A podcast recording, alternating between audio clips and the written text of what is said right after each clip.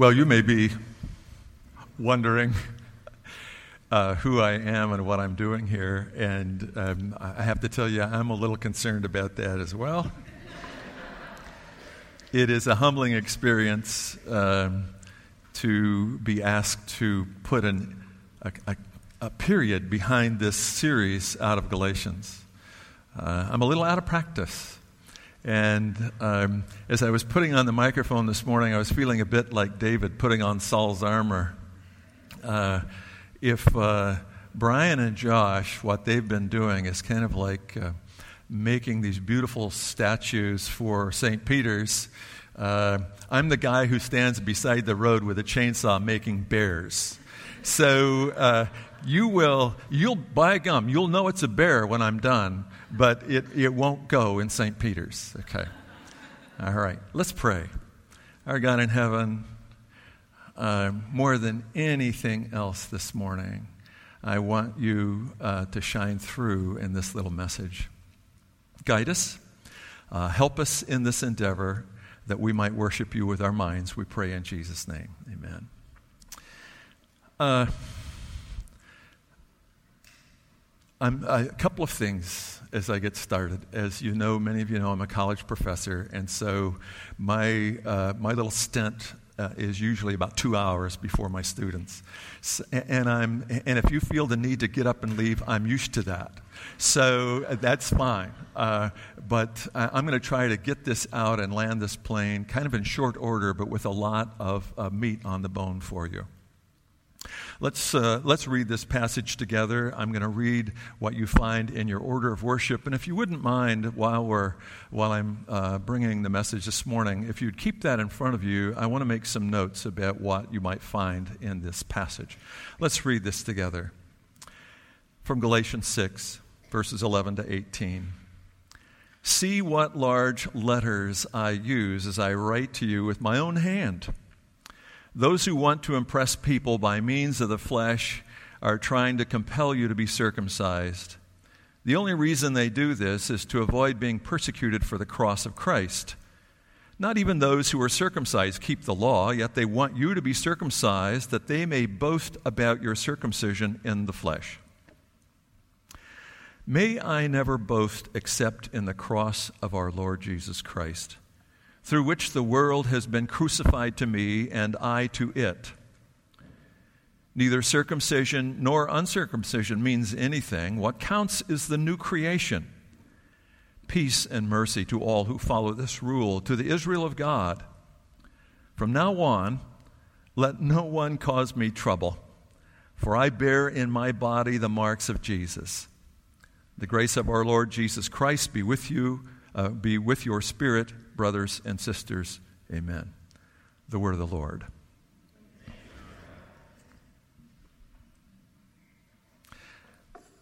When we first look at this, and I'm sorry, I, out of old habit, uh, the Bible I am using this morning is a New American Standard, so I'm going to have to refer back and forth to what you're looking at, but I think we can, we can work our way through this. When we read this uh, right to begin with in verse 11, in verse 11, when Paul says, See what large letters I am writing to you with my own hand, that's not particularly unusual for Paul. I know uh, some commentators make uh, uh, uh, uh an emphasis on that Paul may have had eye damage due to his uh, beatings and his stonings. That may be the case, but we know that he used a secretary. We know that he wrote commonly by, by dictating, and someone else wrote down what he was, what he was speaking. Uh, the unusual part about this ending is it is very long for Paul's hand. He, he goes into it here. And he is not just leaving a nice greeting, uh, may the grace and peace of God be yours, but rather is recapping everything that's gone before. Typically, when someone was an amanuensis, uh, a, a secretary, who is writing, they would typically use a what would be almost like cursive for us. But Paul would be perhaps in this case writing in capital Greek letters, which was how a learned scholar might, might write. And so he's bringing to their attention these are my words I'm writing here. I'm, I want to underline this. I want to underscore this. This is bold. This matters. This has meaning. Pay attention to this. Now, I love this ending because although he, he speaks to them about grace and peace, and uh, God's mercy on them. When we come down to verse 17, I love, I love what he says there. He says, uh, From now on, let no one cause me trouble. He's saying, This is the end of this subject. I don't want to hear about this anymore. Period. Underline this. Leave me alone. You've got it, right? So he's really uh, a little um, irritated uh, by what's happening. Now let's look. We're going to see that Paul contrasts the circumcision party with the cross of Christ. And he's going to, he's going to contrast the, uh, the keeping of the law and circumcision as a kind of a visual aspect of the keeping of the law with the true marks of the cross, his stigma, his stigmata, the, the marks of the cross. He's going to say that there are outward marks of this. There are, there are ways in which we suffer for what we believe. And I want to challenge you on a couple of things uh, as we look at this. First, we want to unpack it. We want to unpack it in terms of how people understood it in Paul's day, and then we want to go back and say, what is Paul saying to us? It is so easy for us to look at this and say, this is not a contemporary issue. I mean, we're not dealing with a party of uh, people who are moving in on us here and saying, you must be circumcised. We're, we're, this, is, uh, this seems like an old matter. Uh, it, it, really doesn't seem to, to deal with us very much, but actually, Paul has got something very, very important to say to us today. Let's look first at the circumcision party. Let's look at these uh, first few verses. Uh, let's look at verses uh, 12 and uh, 13. There we discover four things Paul tells us about the circumcision party. Uh, they desire to make a good showing in the flesh. The literal word for good showing here is to put a good face on it. They want to have a, a good appearance. That's the first thing. Second thing he tells us, yeah, the, the other part of this same verse, he says they compel you to be circumcised simply that they may not be persecuted for the cross of Christ. In the New uh, International Version that you're looking at, it says to avoid persecution. So, first, they want to put a good face on something. Paul tells us in Colossians, he says, these very same people were, were bothering the, the church in Colossae. And what he says, this has the appearance of religion. This has the appearance of spirituality, but it's not. They want to put a good face on something. Second, they do it to avoid the hard stuff that's related to the gospel. We're going to come back to that when we see Paul's position. Third, let's look at the first part of verse 13. For those who are circumcised do not even keep the law themselves. What he's telling us there, if you remember, is uh, going all the way back uh, to Peter in Acts 15. Peter, remember, he's, he's giving a defense for the Gentiles coming into the church and he's saying to the believers in, in Jerusalem and the church leaders in Jerusalem, he's saying, We can't even keep the law. Why would we burden them with this heavy yoke? Remember, those are the very words that Peter uses. And Paul says, yes, they're circumcised, but they can't keep the law. They don't keep the law. It's not possible for them to do that. We know that they can't. Fourth, he says that they uh, that they do this, they ha- uh, desire to have you circumcised that they may boast in your flesh. How many circumcisions a year? Know, we could think about this as baptisms or, or people joining the church or membership rolls or a uh, number of people who've come and worshiped here or we could put any other kind of thing on it that we want. Now, I want you to understand here when we're looking at this, these four, uh, uh, four very, very important things uh, that Paul brings out. He's saying that this is just uh, so much boasting about what doesn't really matter. And again, the important part, right in the middle of that, that second reason, simply that they may not be persecuted for the cross of Christ. Just the chapter before, uh, chapter 5, verse uh, 11, Paul says, Brethren, if I still preach circumcision, why am I still persecuted? Then the stumbling block of the cross has been abolished.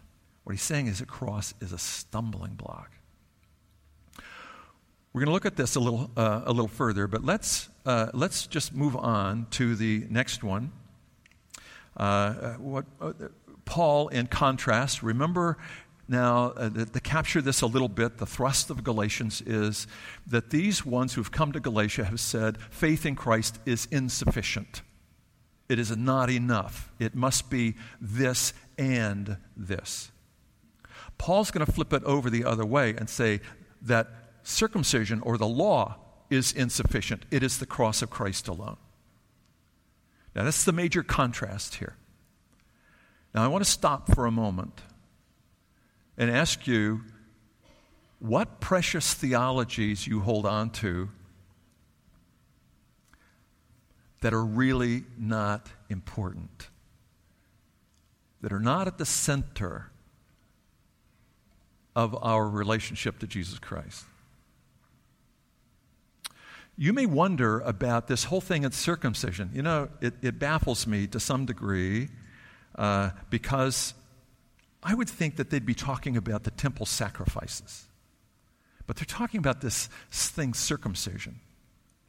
So let me give you a little history lesson as quickly as I can. I've got a bunch of dates written down, but I, I know our time is short. So for, forgive me. The professor in me wants to tell you everything and just break out the encyclopedias, but uh, I'm going to I'm to save you. So it all starts, this all starts with Alexander the Great. What a remarkable guy. About 324 BC.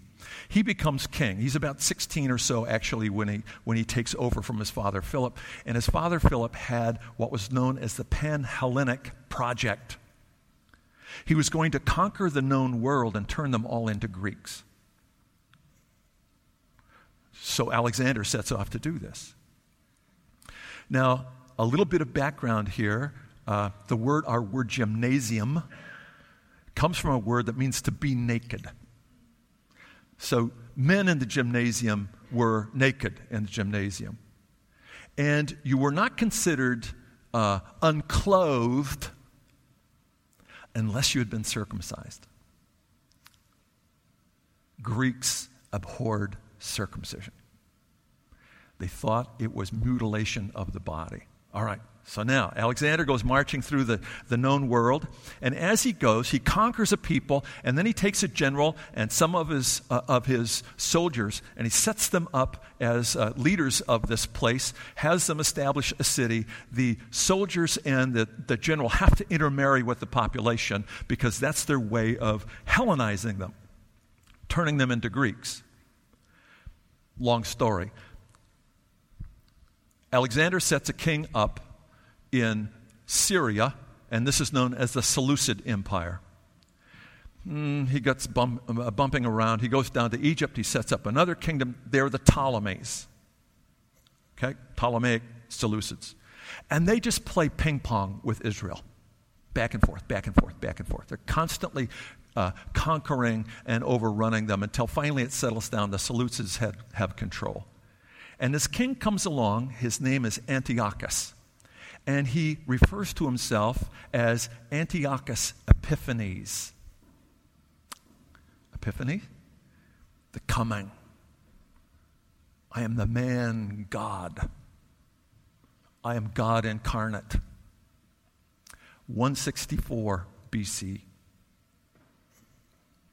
Paul is writing barely 80 years later. And he's the first Seleucid king who stamps his image on a coin.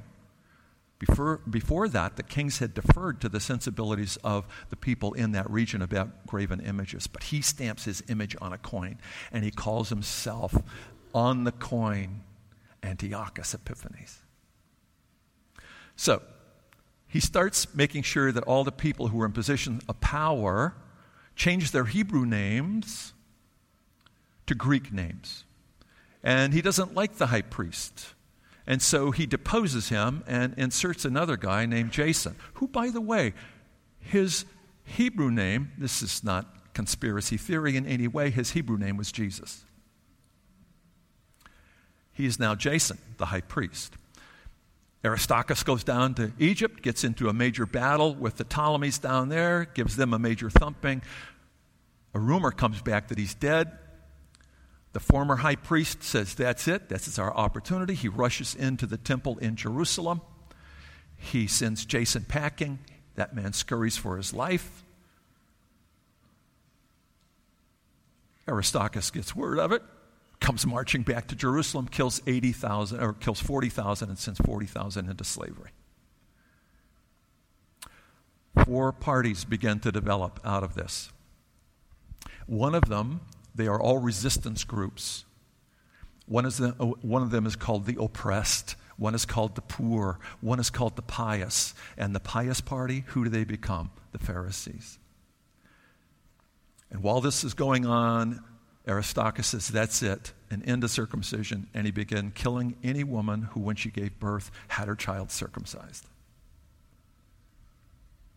What happens? On the heels of this, the Hasmoneans jump up. The hammer people, the Maccabeans.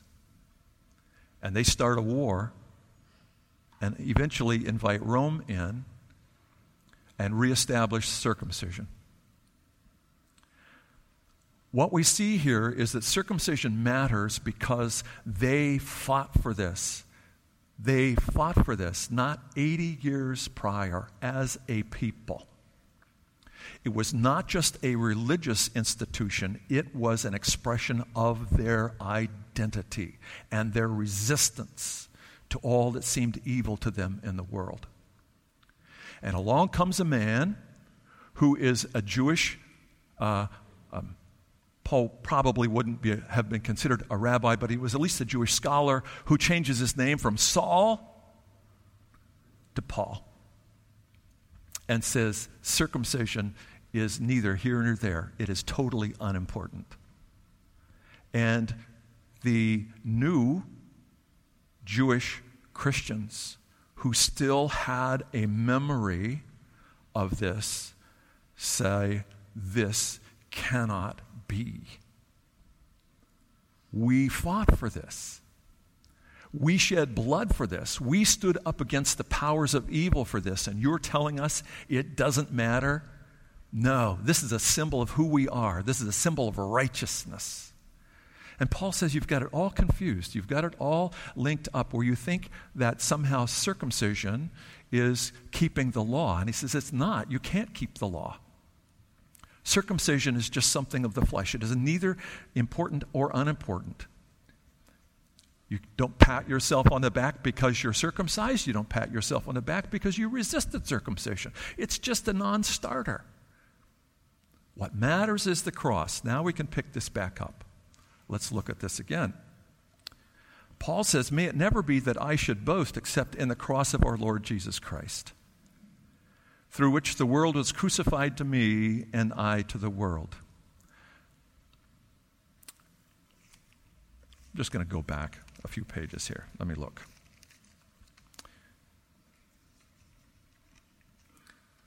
What does he say, that very verse that you probably are very, very, very familiar with out of Galatians 2.20? I have been crucified with Christ. It is no longer I who live, but Christ lives in me. And the life which I now live in the flesh, I live by faith in the Son of God who loved me and delivered himself up for me. Now that's a key turning point in this in all of what Paul has been saying in Galatians and he and he comes right back to it in this verse, the 14th verse. Now for us, um, I wear a couple of little medallions, uh, two different kinds of crosses. I have done so for more than 40 years. Um, and they remind me every morning as I'm taking my shower that I am a servant of the Most High God. We display crosses proudly in our congregations, in our churches. We wear them as jewelry. We see them around. But in the first century, it was uh, a cross was abhorrent it was a sign of embarrassment and disgust, so much so that the Latin word for cross, crux, was never spoken in public. And it wasn't until Constantine, along about 300, what was he, 40, you can look it up, AD, who made the cross popular. Up to that point, Christians would not, would not, they were very, very cautious about mentioning the cross. It was abhorrent. You didn't speak it in public. And here's Paul saying, I'm boasting in this awful thing. Let me find something here. I actually have a, a quote. Nah. This will do. F. F. Bruce, in his commentary, speaks about the unbelievable shame of the cross, and yet Paul is boasting in it. He speaks about the unspeakable horror and loathing uh, at which the cross was held in, in Paul's day. And then this I'm going to quote directly from him. The word crux was unmentionable in polite Roman society, even when one was being condemned to death by crucifixion. Now, this is very interesting. This is in a law court when it's being mentioned. The sentence used was an archaic formula which served as a sort of euphemism. Arbori infelici suspendo. Hang him on the unlucky tree. Even the judges in Rome would not speak the word cross. And here's Paul saying, not only will we speak the word, it is central to our belief.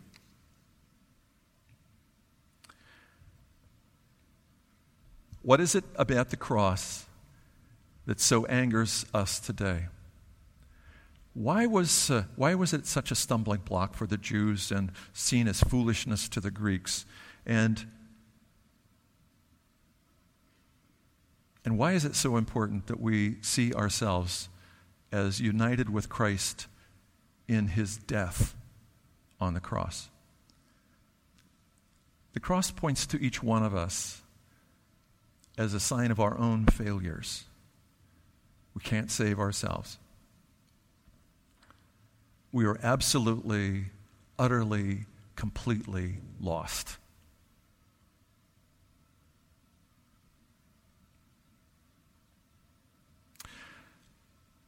And it's okay. The cross means for us that we too must die.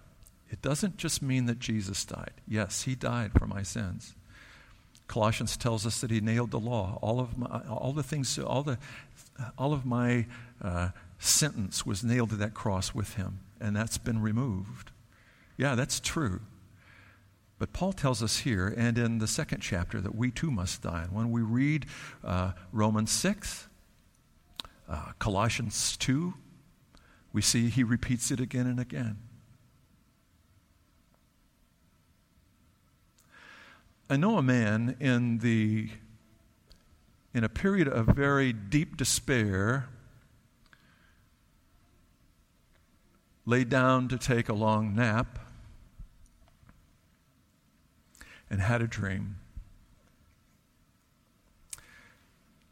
And in this dream, he found himself standing uh, on Golgotha. And Jesus was laying on a cross and beckoning to him. And there was a Roman soldier beside him, kneeling down and beckoning to him.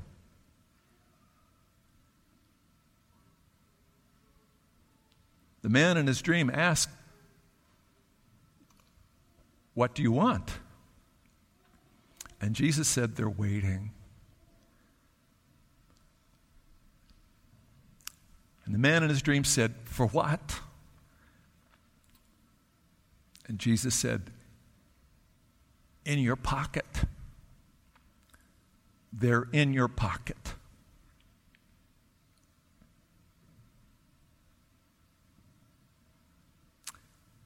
And the man in his dream reached in his pocket and pulled out the nails.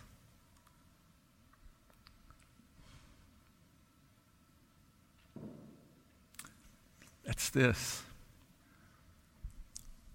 We are the crucifiers and the crucified. This is so important. And Paul says you cannot miss this. May it never be that I should boast except in the cross of our Lord Jesus Christ, through which the world has been crucified to me and I to the world. Now, get how the next verse ends. It is neither uh, circumcision uh, nor uncircumcision, but a new creation. Do you remember what he wrote to the Corinthians in the fifth chapter? They're along about verse 17.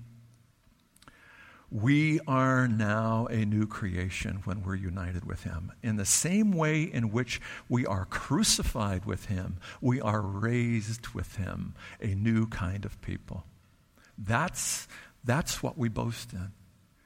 That Christ took us through that door in His crucifixion to be a new creation.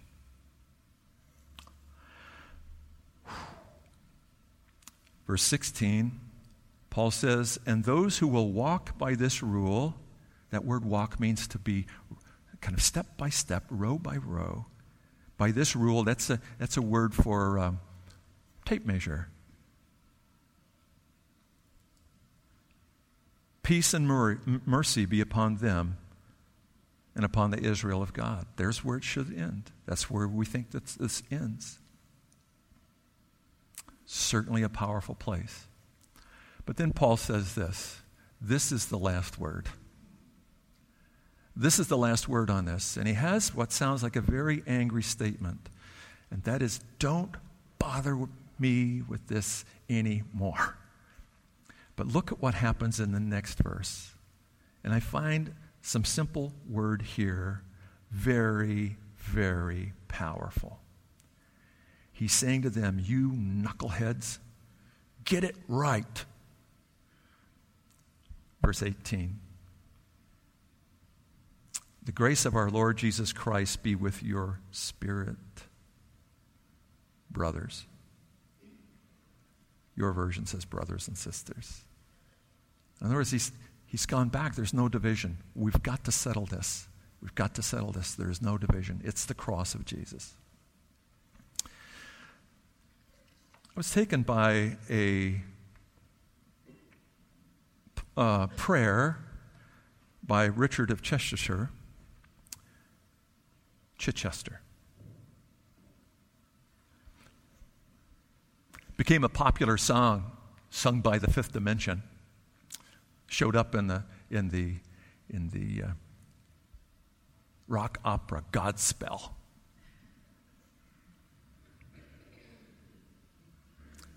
They took some stuff out, but I want to read the original prayer.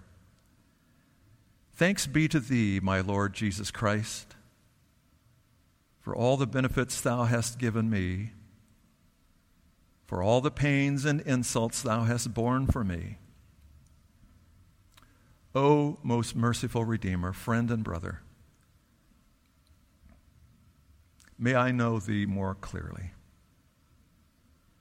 love thee more dearly and follow thee more nearly day by day. Let's pray. Our God in heaven, we, uh, we are deeply moved by what you have done through your Son, Jesus Christ. Forgive us, we pray, when we choose some foolish notion that we have fought for for so long, some theology that we think is important over your cross. Forgive us when we throw up barriers that prevent others from coming to you. Help us, Father, to live by your grace. We pray in Jesus' name.